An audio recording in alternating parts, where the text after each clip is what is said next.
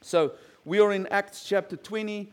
Um, we're going to deal with quite a number of verses. This is, you know, when you look at Acts chapter 17, you look at what Paul preaches there in, in uh, to the Areopagus uh, on Mars Hill. It's an incredible section of text. Uh, when Paul opens his mouth, there's just powerful stuff coming out. And what we have tonight is we have a, we have a conversation that Paul has with uh, the elders of Ephesus, from the church in Ephesus on the beach in Miletus. And that's basically his prophetic last words to them. He would never see them again. And it's really, it's quite emotional when you read what he says to these guys. Um, I had a situation like that when we immigrated from South Africa. I preached at the church there, and it, I, I said to the church as well, it feels like that to me. Uh, here I am, and it might be the last time that I'm going to see some of you guys. I might never see you again. And what do you say to people if it's the last time that you might not see them? And so I think that's what makes Paul's uh, sermon here tonight um, quite powerful. Just to remind you, last week we were in Troas. In Troas, we, we saw the greatest Lord's Supper talk ever, right? Preached till 12 o'clock, then somebody died, got resurrected in the middle of it, went back to the Lord's Supper, and preached till morning. So, don't know who's doing Lord's Supper next week. You've got your work cut out for you. Very powerful text. Now, we find ourselves in verse 13. Let's see what happens next. We went on ahead to the ship and sailed for Assos, Assos where we were going to take Paul aboard. Um, he had made this arrangement because he was going there on foot. When he met us at Assos, we took him aboard and went on to Mytilene. The next day, we set sail from there and arrived at Chios the day after that, we crossed over to Samos, and on the following day arrived at Miletus. Paul had decided to sail past Ephesus to avoid spending time in the province of Asia, for he was in a hurry to reach Jerusalem, if possible, by the day of Pentecost. I'll, I'll be honest, I think what, what's happening here with Paul is he says, I don't want to stop over in Ephesus. Ephesus was the main city of Asia, as we've discovered the last few weeks. A powerful ministry that came from there to the extent that everybody in Asia had heard the gospel. So, so, so I think the church was just thriving there, powerful ministry, powerful work going on. And Paul said, well, I'm going to skip Ephesus. It sometimes feels like me eh, in the mornings when I'm in my office and I hear everybody's inside here and I need to get to the kitchen quickly. I go through the youth room because I know if I get through here, I'm going to have 16 conversations. And by the time I get to the kitchen, I've forgotten why I've actually gone there. Maybe Paul's got the same thought here. Look, I'm not going to stop in Ephesus. I'm going to go past. I'll go to Miletus. Okay? And, and because I don't want to get stuck here too long because I've got a journey. I want to get to Jerusalem. Right? I want, I want to get there. I think he walks for, uh, let's, just, let's just look at the map quickly. So we were in Troas, and then they sail all the way down to Miletus. Okay, this is Paul's third and final missionary journey. He's on his way back to Jerusalem. And so they stop over there at Miletus. Just so you want to have a little bit more of a close up. There's Ephesus, there's Miletus.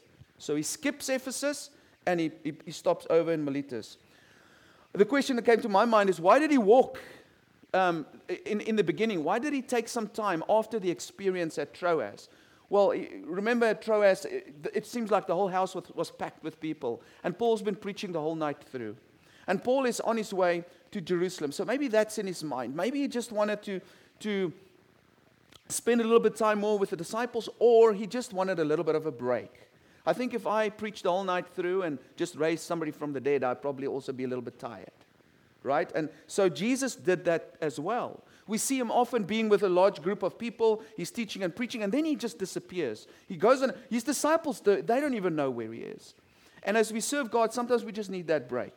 And so he takes that break. I, I think that's, that's what he did. And, and, and maybe, maybe on that little walk that he has, he prepares himself for meeting these elders in Ephesus, knowing that this is, the, this is a big deal for him. He's experiencing tremendous persecution in Ephesus. He's, he's experienced persecution from the Jews in places like Thessalonica. This whole journey has been intense. And as he grows, his, um, his reputation goes all over the world, right? We've read that. And now he's going to go to Jerusalem for the Passover, where you have the largest concentration of Jews in one place during the year. Uh, you can imagine what's going on in his mind, but he wants to go. He wants to go to, the, to that place. So the text then continues to say, um, from, um, sorry, from Miletus, Paul sent to Ephesus for the elders of the church. So he doesn't go to Ephesus, he's in Miletus, but he says he calls for the elders. So he probably sent a messenger just to go say to the elders of the church, hey, won't you, won't you come? And the Greek word used there for elder is presbyteros. And a, a presbyteros is a person that is advanced in life. It's an older person. That's really what it means. More experienced, a senior. But in verse 28, we're going to get to those texts in just a moment's time. He calls these same guys episkopos. The same guys, older, senior, he calls them episkopos, which is overseer, guardian, or superintendent. And he tells them that they are to poimano. Poimano, the church, which means shepherd, feed, tend to flock, to tend the flock, right? To take care of the sheep. That's what a shepherd does. So, three different words, and it's the same word that is used in, for example, Ephesians chapter 4, verse 11, that refers to the, um, the poimen, the poimen, the shepherd, the pastor. And this is one of the things that the reasons why I don't call myself a pastor. Because a pastor is all of these words that I've just used. You're a shepherd, you are a presbyteros, you are an episcopos. You're an older person, you shepherd the flock, and you are an overseer.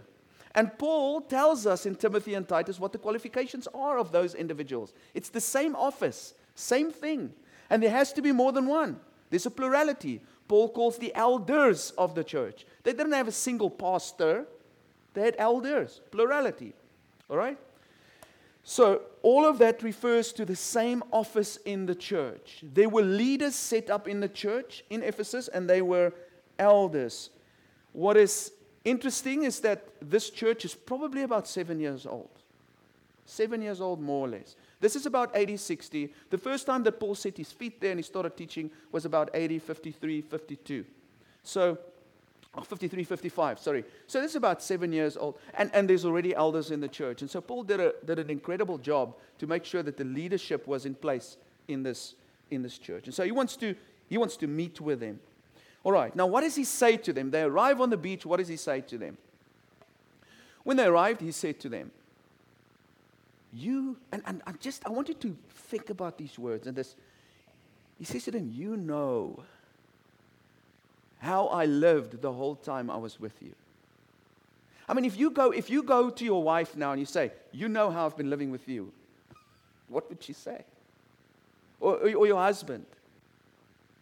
Or, or Zach, I, mean, at, at this point, Maddie has got an idea, like how you've been living with her, right? And vice versa. It's like these are deep words.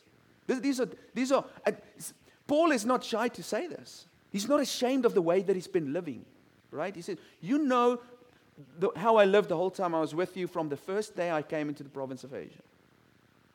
I served the Lord with great humility and with tears and in the midst of severe testing by the plots of my Jewish opponents, you know that I have not hesitated to preach anything that would be helpful to you, but I've taught you publicly and from house to house. I've declared to both Jews and Greeks that they must turn to God in repentance and have faith in our Lord Jesus. Paul is saying, You know me. You know me, and you know what I have done. It reminded me of this text that Paul writes to Timothy in 2 Timothy 3, verse 14. But as for you, continue in what you have learned and have become convinced of, because you know those from whom you learned it. And so Paul is saying, listen, you can trust what I am saying, you can trust what I've said, because you know how I lived. My life is an example to you. It's like Paul is saying, let my life be the foundation of the trustworthiness of what I have taught you. If in any way you're struggling with what I'm saying, just go look at my life. And maybe that will give you a little bit of a boost to trust what I said. And I just put this point in there. We've got to be careful. Don't, don't just follow what people say. Look first at what they do. Look at what they do. And then I think there's a few characteristics that is in Paul's life. And as I read through this this afternoon, I thought about a quote that I came across Be more concerned with character than reputation. Character is what you are, reputation is what people think you are. Paul has got good character here. Paul goes beyond reputation here. Reputation is important, but, but he, his consistency throughout their experience with him shows that he's got good character. So there's a few things that came to my mind, which I think these are good characteristics that you and I need to have as well. The first thing that comes to my mind is consistency. He talks about the first time he came into Asia and where he is now. You've known me for seven years, right? I'm the same person today as I was seven years ago. I preach the same thing. I live the same way. I am not yes now and no later. I was yes then and I'm yes today. It was Jesus then, it is Jesus today. My love and my loyalty has always been at the same place. Consistency. I, I don't get swayed by every wind of teaching. I stay the same guy, and you know that. Consistency is incredible, ladies and gentlemen. We need to stay consistent. Secondly, humility. Tape no frosune is the word he uses, which literally means that he had a humble opinion of himself. I wouldn't be so humble if I was Paul. I think he's an incredible person. Incredible. Look at everything he's done. Sometimes when you read his letters, you think, this guy's pretty arrogant. But he actually isn't. He isn't. He's a very humble person. He's modest, he's humble, and it also means lowliness of mind. He had a low, um, he, also, I want to just stress this humility is not thinking of yourself less, it's not having a low self esteem, it's just thinking less of yourself, thinking more of others than yourself. And that's what Paul is here. He's really concerned about these people. He's concerned about all the lost people across the world. There's another thing passion. Paul is passionate. The text says that he had many what? Tears. This is a man that cried about God's things. Why, why do people cry? If you're passionate about something, you'll cry about it, especially in the face of adversity. Paul put his heart into ministry. And then there's boldness. Boldness. People hated Paul. You don't want to be Paul, man. You the guys hated him, eh? They wanted this guy dead. His life was always in danger. But he never stopped preaching and he never stopped teaching the things of Christ. The text says, he says, I did this publicly and privately. If I was Paul, I'd be like, hey, dude, let's go meet in the house tonight. Let's go talk in the house where nobody else can hear us. Because these cats, they want to kill me. Paul's like, no, I'll go in public and talk about Jesus. Even if they kill me, I don't care. So that's boldness. He never hesitated and he never kept anything back. He was never scared to talk about Jesus. And then his message was clear. He had a clear message. He preached repentance and faith to both Jew and Gentile, the same message to all of them, to all people. He did not say one thing to one group and another thing to another group. He, speak, he spoke the same thing. His message was always consistent. Feels like I've spoken for an hour now. Everybody awake? You want to add something, subtract something? Everybody here? Okay. Maddie, you awake, bro? Don't sleep. If you sleep here, you die. I'm just joking. Hang in there. Yeah. it's bold. All right. Let's, let's see what happens. Now, the text continues. He continues to talk to them. And now, compelled by the Spirit, I'm going to Jerusalem not knowing what will happen to me there. I only know that in every city, the Holy Spirit warns me that prison and hardships are facing me. However, this is, I consider my life worth nothing to me. My only aim is to finish the race and complete the task of the Lord Jesus has, the Lord Jesus has given me, the task of testifying to the good news of God's grace. Yes, I don't know, I want to tear up when I read this. Paul said in another text, he said, I've been crucified with Christ, and I no longer live, but Christ lives within me. And the, the life I live, I live by faith in the Son of God who loved me and gave himself up for me. Paul understood what it means to be dead to your own life. He says, I'm on my way to Jerusalem. I'm probably going to die there, and I don't care because I consider my life worth nothing to me. My life is only worth something if it is in God's hands. My life is only worth something if God can use me for something powerful and deep and much, much more powerful than I could do with my life. It's okay if I go die. And so Paul is saying, well, verse 25, I haven't even read that. Now I know that none of you among whom I have gone about preaching the kingdom will ever see me again. Therefore, I declare to you today that I am innocent of the blood of any of you. For I have not hesitated to proclaim to you the whole will of God. Goodness gracious. Paul is saying, I know my fate. He starts off by saying, You know me. And now he says, You know my faith. I'm compelled by the Spirit. The Greek word there for compelled is bound by the Spirit. The Spirit has put me in chains and He's dragging me to Jerusalem. I want to say that the Spirit is dragging him to Jerusalem, but I don't think that's the case. Paul wants to go to Jerusalem because that's where the Spirit wants him to go. And he wants to go anywhere the Spirit wants him to go. But in his flesh, he doesn't want to go. He doesn't want to get decapitated. But that's what's waiting for him. Literally. He's going to the Jewish capital of the world. He's going to the heart of the haters. And the Spirit is forcing him there. But he also wants to go there because he wants to be where God wants him to be. It doesn't matter how uncomfortable it is. The text says that he's going to get some persecution there. Paul says, I don't know exactly what will happen to me in Jerusalem, but the Spirit warns me of shackles and troubles. That's literally the translation. Shackles and troubles. I'm going to be bound and chained. I don't know about you, but if I know I'm going to be locked up, I run the other way. I don't want chains. The Spirit warns him of prisons and persecutions, trouble, pain, and opposition and hatred is probably coming my way. It's interesting what the Spirit does, isn't it? The Spirit compels Paul to go to places he says, You're going to go to Jerusalem, but then the same Spirit says to him, Okay, you're going to go there, but um, you're probably going to get beaten up, but I want you're going to go there. It's interesting.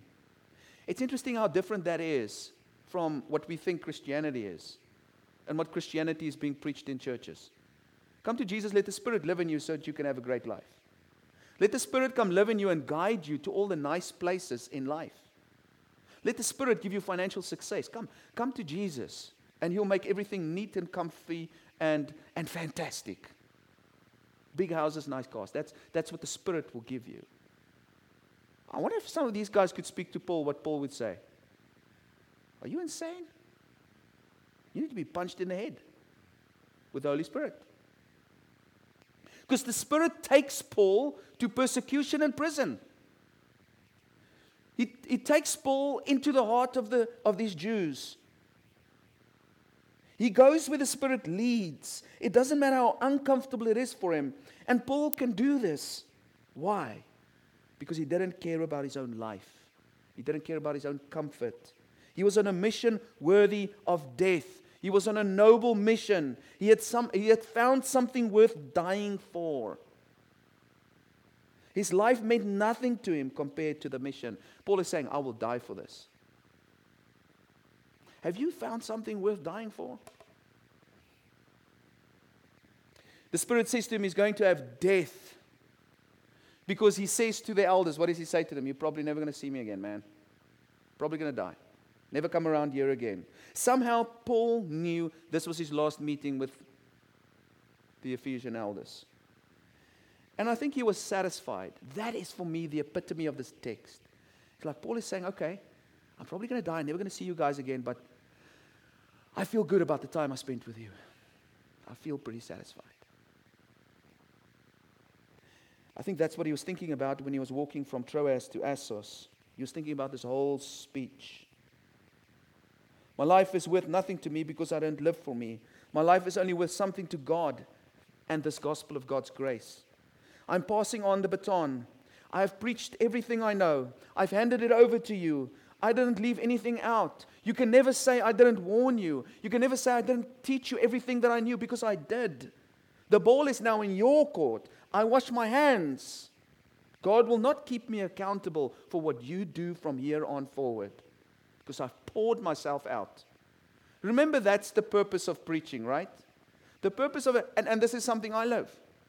My goal as a, a mouthpiece for God is to empty myself. Your job is to fill yourself. Paul is saying, I've emptied myself, I've poured myself out into you. Now it's up to you. You need to take that and live it because my responsibility is done. Let's read what he says further. What's next? He said, Keep watch over yourselves and all the flock of which the Holy Spirit has made you overseers. Here comes the words overseer, episkopos. Be shepherd of the church, poimano, shepherd, pastor. That's the word pastor. Be shepherds of the church of God, which he bought with his own blood. She's precious, right? I know that after I leave, savage wolves will come in among you and will not spare the flock. Even from your own number, men will arise and distort the truth in order to draw away disciples after them. So be on your guard. Remember that for three years I never stopped warning each of you night and day with tears. What Paul is saying to them is, I know your fate. You know me, I know my fate, and I know your fate. He says to them two things. He says, Savage wolves will ravage the flock. Cunning people will come with false doctrines, which in turn will hurt the church, split the church, destroy the church. People will come and do exactly the opposite of what it is that you are called to do. We spoke about it this morning. That's exactly what happened. Later on, about 40 years after this, that was one of the biggest problems in Ephesus false teaching, Gnosticism, Docetism. That's what First John is about. The, the, the elder John, the apostle John, has to deal with the false teachers in Ephesus and the surrounding areas in Asia. Paul was right on. The church in Ephesus eventually died. When the book of Revelation talks about Ephesus having lost their first love, they, it seems like there's still a church that sort of take on the false teachers, but eventually the church there died. And so Paul was very accurate in his, in his prophecy here. So you guys need to watch. There's some false teachings going to come in. And these false teachings was about what? It was about Jesus Christ, whether he was truly God incarnate. So savage wolves will ravage the flock, and some of you will turn into wolves. That must have been hard to hear. Some, men of your own number is going to become wolves. That's crazy. Some of you are going to be Judases. That's hard. Some of you will develop your own doctrine and you will draw disciples after yourself. That's what he says. You're going to get people to follow you. This, by the way, lies at the heart of all denominationalism. If you go look at why there's so many different churches, it all goes back to one thing. One clever guy who stands up and develops a strong leadership ability or some thought or something new and gets a bunch of people to follow him. And before you know it, you have Lutheranism and you have Calvinism and all of the isms that there's out there. And if, if there isn't an ism, then it's some other name. But all of it was started by some person. Now, for example, even the restoration movement that we are a part of. I honor God for the restoration movement. God worked in these men, Thomas and Alexander Campbell, and did great work through them. And many people came to save, through, came to, to, to, to salvation through this movement. But I grew up in this, in, in this, in this, in the restoration movement, and in the same way that some of the, the denominations sort of follow their founders, some people in the restoration movement are also just following their founders. That's why sometimes they're called Campbellites. We follow Campbell. I, I submit you tonight. I'm not a follower of Campbell. I'm a follower of Jesus Christ. That's it. No human. Thank you, Campbell. We might have learned some things from you, and there's some cool things, and I thank you for that, but you're not perfect. If you go to 1 Corinthians chapter 3, it's exactly the same thing. Paul warned the Corinthians about following leaders. Some follow Cephas. You don't even follow the apostles. All right? That's exactly what was going to happen here in the church in Ephesus. And we've got to be careful of this.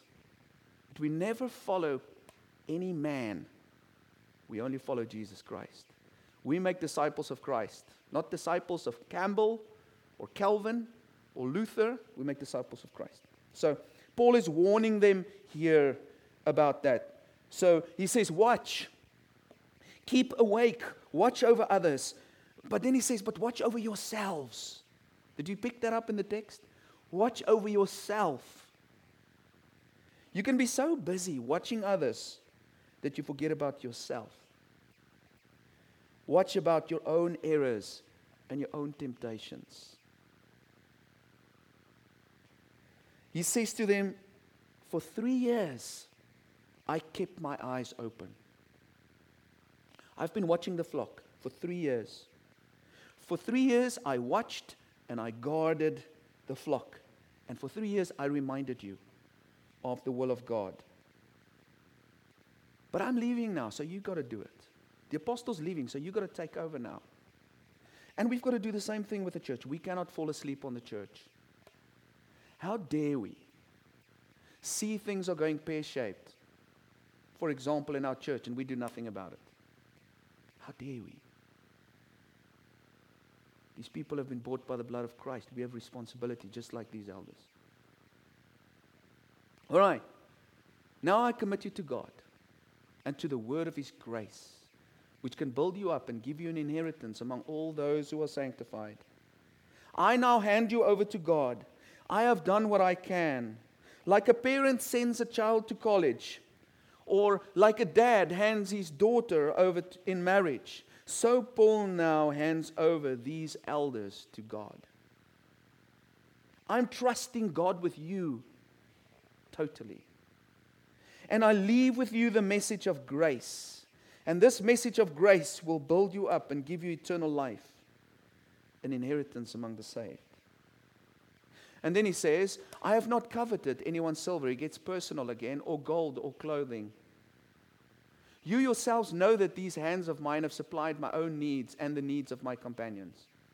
In everything I did, I showed you that by this kind of hard work, we must help the weak, remembering the words the Lord Jesus himself said It is more blessed to give than to receive.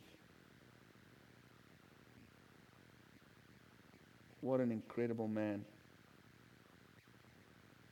The legacy I leave with you is something that Jesus taught me. That's what Paul is saying. It is more blessed to give than to receive. Paul isn't a theoretical teacher. I hope you pick it up in this text. He's not theoretical, he's practical. He says, Jesus said this. That's what he said. Now let's look at how I lived among you. I gave more than I took. I worked night and day so I could serve. I didn't serve. I wasn't among you because I wanted something. I didn't want to take something. No, look at my life. I lived what Jesus said. I don't just teach things, I live it as well. Thank you, Paul, for that example. This is one of the most damning pieces of text for prosperity preachers. Because Paul said, When I came to you, I, I didn't want your gold or your silver, man. I, did, I wasn't after your money. In actual fact, I made sure that's not an issue. I worked hard day and night to provide for myself, and I think the text also there says he provided for his fellow laborers. Paul was not only successful in preaching the gospel, he must have had a super powerful tent making business to provide for his companions as well. Of course, he didn't have a wife because, you know. If he had a wife, it would have been a different story. I'm joking. My wife's right there. I'm, I'm, I watch her. I watch her. Hopefully, he just had a bunch of single men. You know, they just can eat canned beans and stuff. You know, but um, so so in any case, so Paul did well. He's not after the gold and silver. He worked for his own needs and for the needs of his companions, and he reminds the elders to do the same. He says, "Work so hard that you can provide for the weak." It is a blessing to be able to give. So be generous.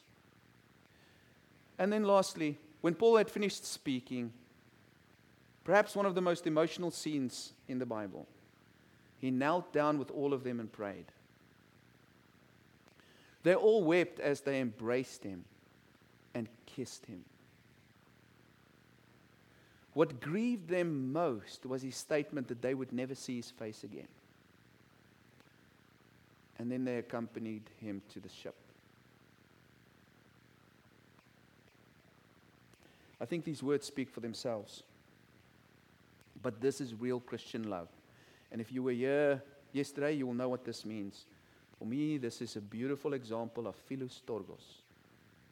Deep connection and love between people that are not even family members, but they treat each other as if they are. They fell on Paul's neck and they kissed him.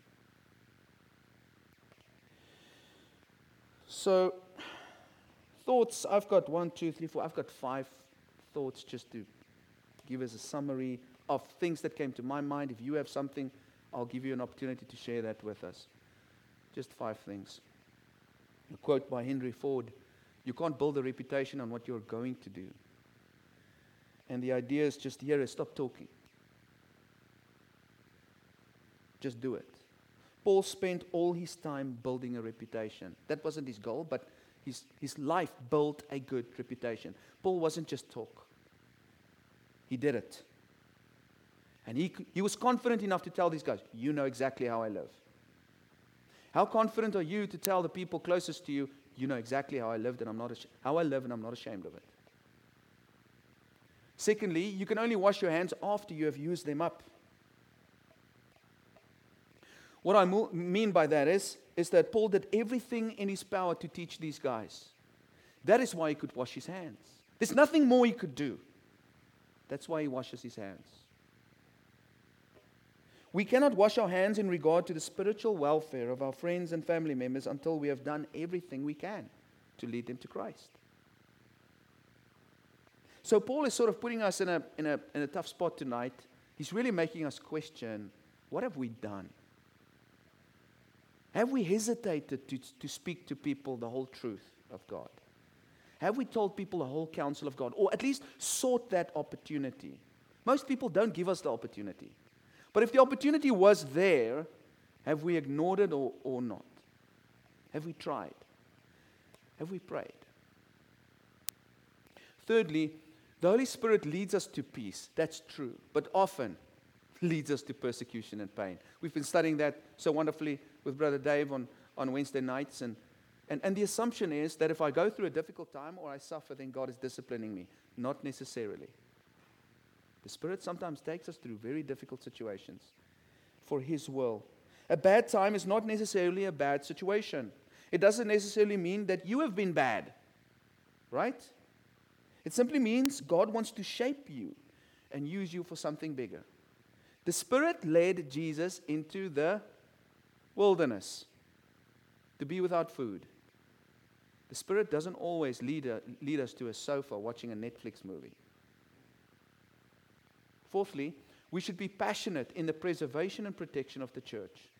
Paul cried over the church. And when I say the word church, I hope you know by now what I mean. I'm not talking about the institution, I'm talking about the people, the ones going to heaven. We got to be invested in the people. We should be on the lookout for them, not be asleep, so we can thwart away any attacks of the evil one. And then lastly, find a way to give and you will receive. I think sometimes we are so focused on wanting to receive something, but there's something very unique that happens when we just focus on giving.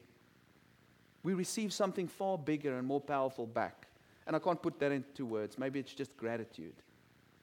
It's just that feeling that you get when you do something that's good and right for somebody else.